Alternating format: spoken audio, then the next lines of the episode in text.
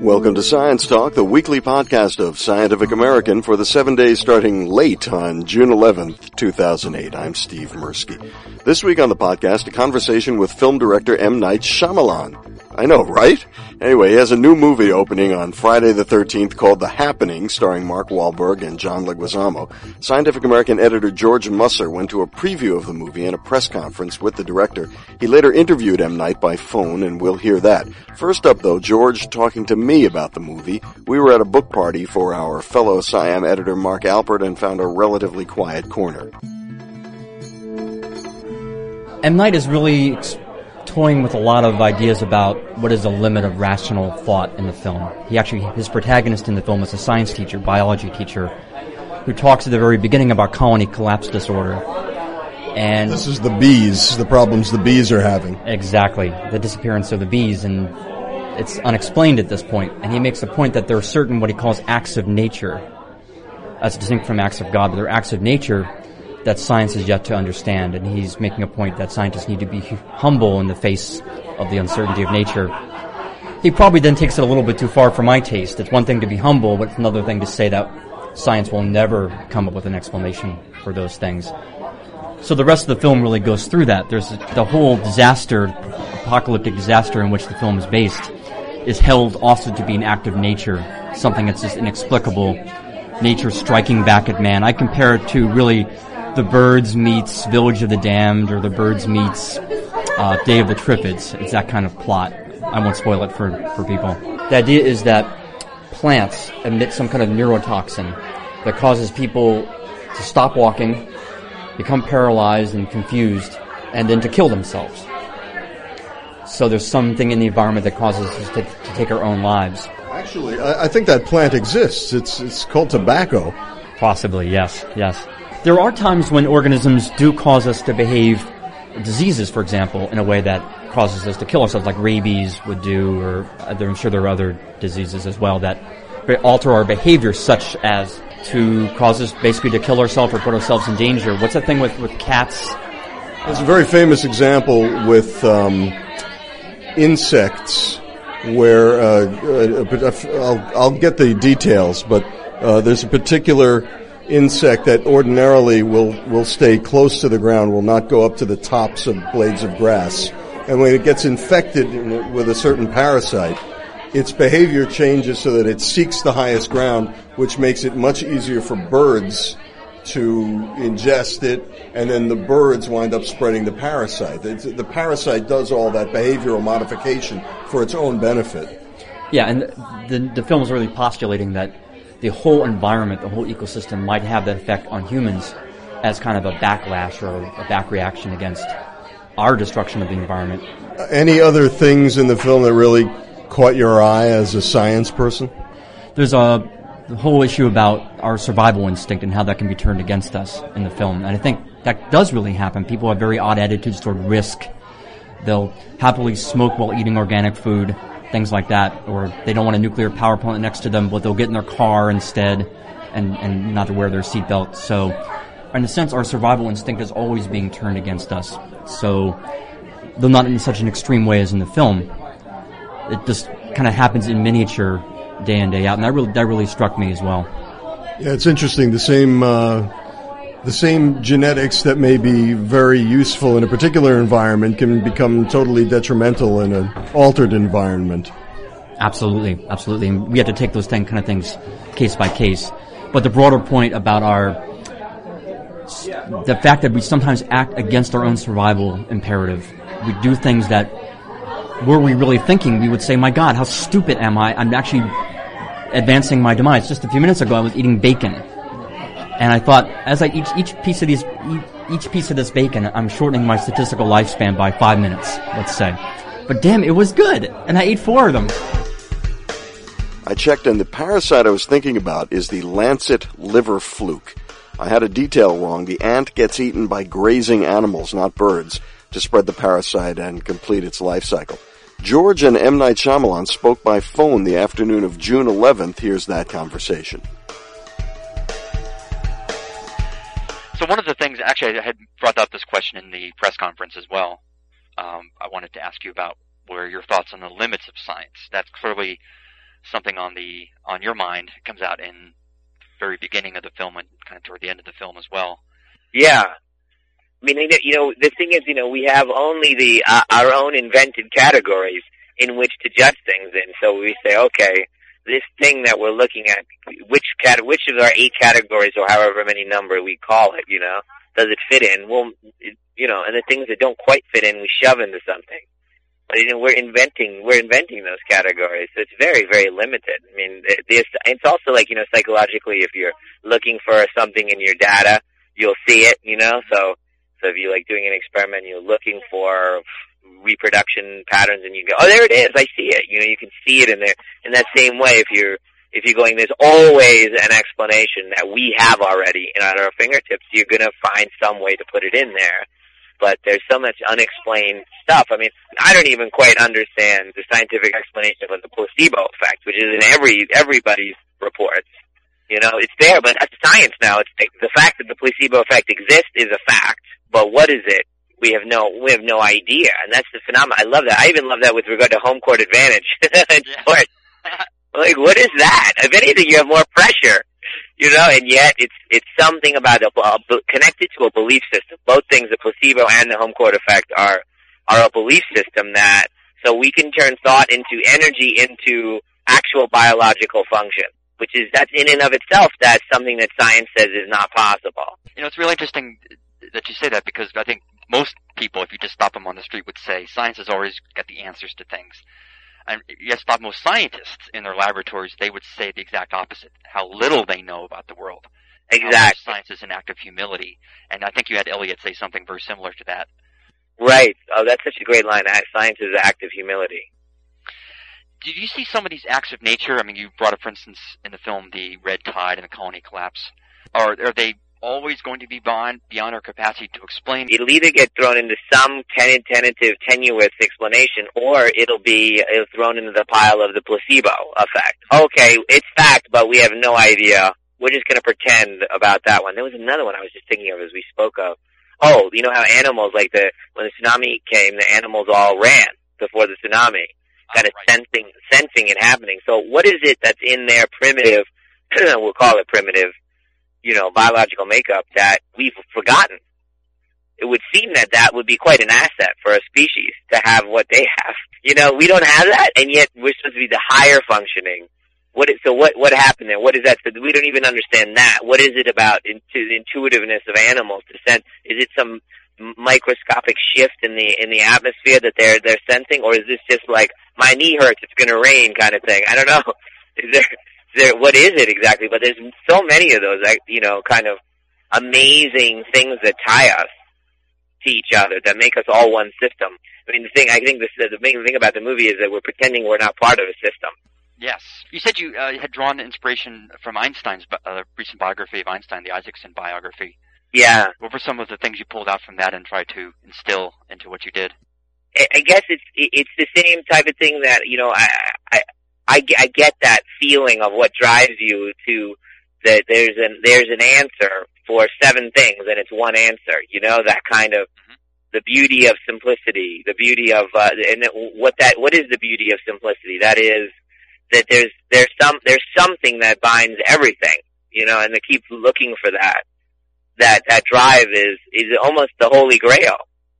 And I, I, I totally get that on an intuitive level, you know? Of and it's and that is somehow tied to some mystical thing. I don't know if mystical is the correct word, but it's uh it's beyond logic. You know, it's the it's the evidence that uh you know all things come from one one simple thing. Yeah, yeah. It's interesting uh, because certainly fundamental physics, as, as Einstein practiced, is always at that boundary between physics and metaphysics, you could put it, or the mystical and the and the material. Yeah, and what was that whole thing he was struggling with, which, you know, the quantum of it all, you know? That they, you know, that whole, I forgot, I'm, I'm, I'm, you know, I have a very light, light handle on all the subject, but the sense of when he said God doesn't roll the dice, that kind of thing, you know, where it, it, it's random where, where a thing is, you know what I'm talking about? Yeah, it's just in quantum mechanics you've got that kind of irreducible randomness. Yeah, so he doesn't like that, and I don't. I don't like that either. At the end of the day, the last thing can't be random. That was Einstein's point of view, and I think some people wonder whether that was right or whether there is this kind of randomness that's we'll never be able to explain that's inherent in the world. Yeah, I mean that's that's that would be counter to at least our primitive understanding. It's interesting what you said about the the beauty of simplicity because I think you almost had that in, embodied in the character of the math teacher, and you know, faced with death, he and inevitable death as you drive through Princeton, he tries to bring that out in his fellow passengers in the car. Yeah, just, exactly. Just talking about how amazing that is. That you know we think of it as a small thing, but the the, the principle of doubling in in a very short order makes it you know an incredible magnitude. But just that general idea, I was so struck by as I watched the film of here they are, they're about to die, and to focus on and give their death some nobility, they went back to the, the math problem, the beauty of simplicity. Yeah, exactly. I told you know John when he was doing that scene that he's just you know you know he sees he sees beauty in in in those numbers in math. He's always found kind of awe at it. At, at, you know, there's the great satisfaction that comes from that to under to understand that wow, you do this, this, and this, and it comes out to that. It, it's amazing, and he it, it's the thing that's driven him and makes him connect with Elliot. You know, who sees that in science. That's why they're so close. And then he's in that room and he just wants to one thing and just say, this is, this is my joy, what I see, and this is the joy of life for me. And just one more time, just teach one more kid that joy. Oh, right, because there's also the teaching aspect of it I hadn't grasped until now. Yeah. Now, obviously, a lot of uh, people, as they come away from the film, or as it will be depicted in the press, will talk about the environmental issues that are here, and clearly the whole plot revolves around around that. But I wanted to ask you, almost from a, a deeper level, in a sense, there's this breakdown of survival instinct Mm-hmm, mm-hmm. that is at the, the core of what it is, and I'm struck in the in the real world that we live in. There's also sometimes this breakdown of our survival instinct. We do things that are not in our own survival interest Right. there's the classic example of someone smoking in an organic food restaurant. Uh, but, but there's also like your attitudes toward risk, and that comes out in right. in how the government is not approaching global warming, for example. Right. Right. And there is our survival instinct very much in play, and it's not acting the way you think it would. Right, right. That's true. I mean, that you could have, uh, you know, you could give uh, mitigating factors for each of those. Um, you know, the survival instinct is really kind of uh, i- somehow ingrained in us. If we if we understand it, you would think. I mean, there's maybe there's a, a gut version of that and, and an intellectual version of that. And the intellectual version of it fails us all the time. So we smoke in an organic food restaurant. Um, it just fails us. You know, the intellect part of it so yeah, all, all our a lot of our instincts have kind of flipped because you know it's not like we're running out to to go you know hunt a deer down to for the dinner you know as or an animal down there. It's just you know we we have it readily available, and so the body's instinct to store carbs is now turning against us, and so everybody's obese. You know, it's uh, it, it just but you can't turn it off. You can't go. We're always gonna have food. Stop stop triggering that thing. You just crave and crave. That's why everybody kids are always like how come we we always want the, the bad things? Dude, you know, why can't we want the vegetables? You know, and not the the carbs that we body's doing that from an old old habit of trying to store as much fat as possible. So it's it's like that a little bit that it's flipped. But you know, when I was thinking about what could you do to the human species, you know, if you were if you were fed up with it, or the us species is you know the, the very basic thing of the survival instinct gets turned off. I actually have a copy of that Sapolsky article I mentioned to you earlier, and there's actually a quote here that ties into the zoo scene of the film. Wow. Uh, and I'll just quote the article. This is akin to someone getting infected with a brain parasite that generates an irresistible urge to go to the zoo, scale a fence, and try to French kiss a polar bear. But actually, there are these parasites in nature that subvert and even turn the survival instinct against the uh, the, the animal. no, that's amazing. So it's a parasite. That's right, and in this case, it affects rodents and, and takes away their fear of cats. Wow, that's fascinating. One of the going back to the environmental themes is that there's this kind of backlash, this natural backlash against against humanity in the film, Right. And it strikes me that, of course, in reality, there's always a sense of a, a backlash. Life is much more precarious than we sometimes give it give it credit for, and civilization is always more precarious. Did was that also kind of been kicking around in your mind? Yeah, I mean, you know, the, I I find the only times that we see ourselves correctly, like right now, I'm on, you know, the highway on, in in Manhattan, and there's a million of us, and it all seems all very important. We're all where we're going, you know. You know, this seems like you know, and there's some trees lining this road here that we're on here. I think we're on West Side Highway, um, but you know, really the moment that you feel accurate with regard to our importance in the world is like when you're out in the ocean and you get a little too far out. You know, you're floating out there and you get a little bit of a pang, and then you look around and it's so far out, and you you thought you were in the same place, but the ocean has pulled you another, you know, 50 yards out, and and you're out there and you feel vulnerable, and and you know those are the tiniest moments in your life that you actually feel correct relationship with nature, as as as when people are in a giant storm, or you know what I mean. Th- those moments, it is precarious, and it reminds us, you know, those are the moments that we go back to kind of the Native American point of view Mm. of of nature, and go, oh yeah, you remember those silly simple folk? They're right. What you mentioned also in the press conference, you had done research as you were writing the script and talked to people about the plausibility of the, the whole concept. Can you describe Yeah. a bit more of that, that research that you had gone through? Well, it was about the plant. I mean, I have to go back and look at the specifics, but it was about the plant, the plant mechanisms and what, what how they how they react to threats, and that they are proactive and that they evolve do do do have have evolved incredibly complex systems to deal with problems, and that they've acted in a way that seems proactive sometimes with regard to threats like you know the cotton cotton field. Um, when it's getting attacked by a parasite on one side, will send out a signal to the other side of the field to um, tell it in advance that it's getting attacked and that you should put out the chemical for uh, predators in advance. It's it's an amazing kind of communication system. And then also, yeah, the idea, this plausibility of could it be possible that everything is reacting? You know, and I said it, that would only work if they were all communicating. And is that possible? And then that came back hugely the case. One thing that really struck me also about the film was was really the ending, or maybe just the immediate pre-ending. Three months had passed, I, I think it was, and it was almost as though life had gone back to normal. Yeah, Was that because in, in your in your conception of this that people had ignored that signal, or yeah, that there was enough ambiguity to let it go, you know, so, um, you know, much as we, you know, we, everybody just goes back to their thing. As long as you give them an out to go back to their lives, they'll take the out, you know, so I need, I need at least passive, path of least resistance. So if you tell me it's probably the government, well, you know, or it was a nuclear leak, if that was possible, I'm just gonna go to that, you know, and I'm gonna, I'm gonna keep it at that. or they go to It's that sense, the sense also, yeah. I mean, there's a, you know, to make a, a, a change on that scale we, that we would have to make if that, that was happening would be, I don't know if we would be capable of doing that without even more pain. What kind of changes do you think it would have entailed, at least within the kind of fictional universe? Yeah, I mean, it would take an, a complete eradication of, uh, what it is that large populations do, you know, how they're affecting the environment. What is it about the understanding of like, you know, is there a collective energy that we're giving off? You know, why why do plants grow when you sing to them? You know, all all, all those kind of questions. Do you give off an energy? Is is energy even a valid way of communicating? You know, uh, you know, and it's not a new agey thing, but a, a real thing. You know. So it would provoke some kind of introspection about those kinds of effects we're having on nature.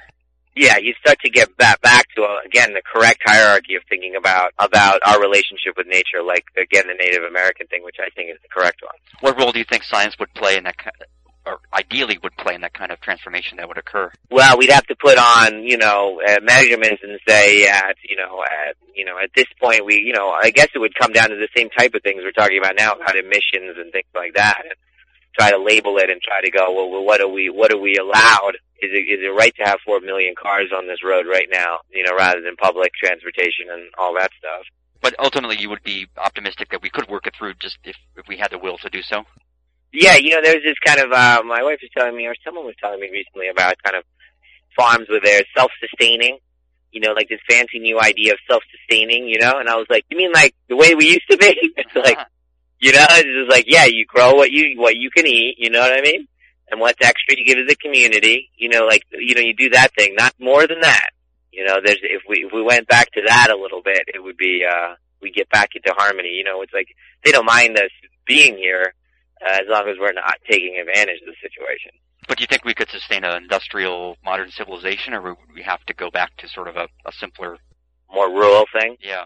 you know, that's a that's a good question. I mean, you know, you'd have to if you if you really thought about.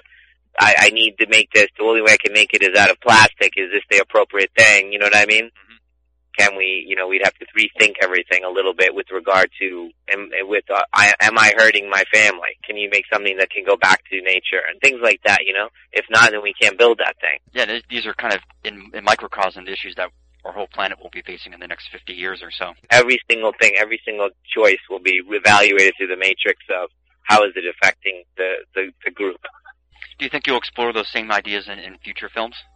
Well, I don't know about those same exact ideas, but definitely when I was doing the research, I got, you know, the science, uh, is such a fun, fun kickoff point for, uh, larger issues because it does have that almost kind of based, you know, a true story, based on a true story, you know, feeling to it and you really can, you know, take it one more step and just kind of take, take it to a nightmare situation and then wake everybody up kind of feeling.